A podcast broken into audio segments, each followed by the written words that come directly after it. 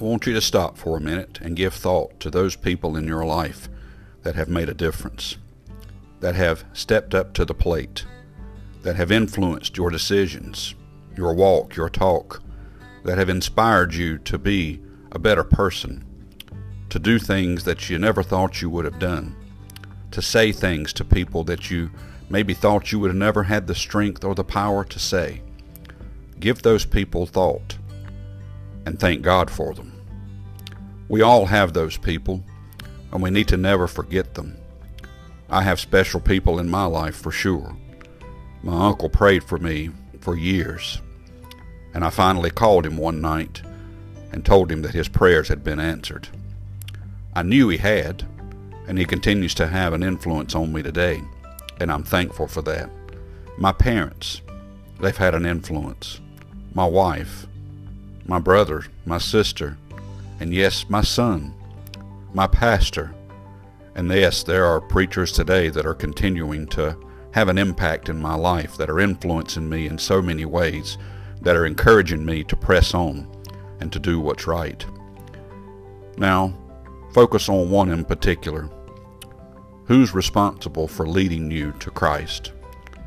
Is there a person or are there a group of people that were influencing you all of your life where you finally came to the place that you said yes, that you gave up, gave up control of yourself and gave it over to Christ?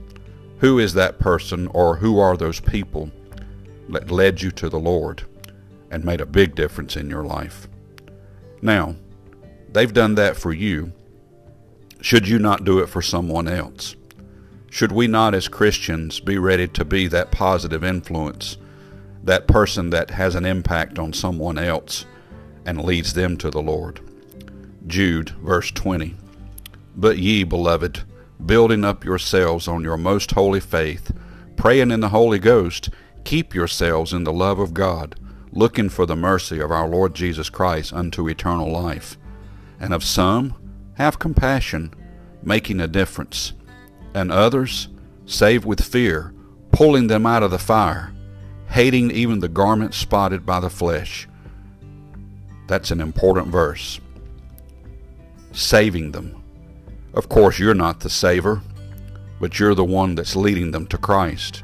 You're the one that's remembering the one that influenced you, that you now may have influence on another, and that you make a difference. Call on Christ today to give you the boldness and the strength to be the witness that their soul, somebody else's soul, might be saved. May God bless you and have a wonderful day.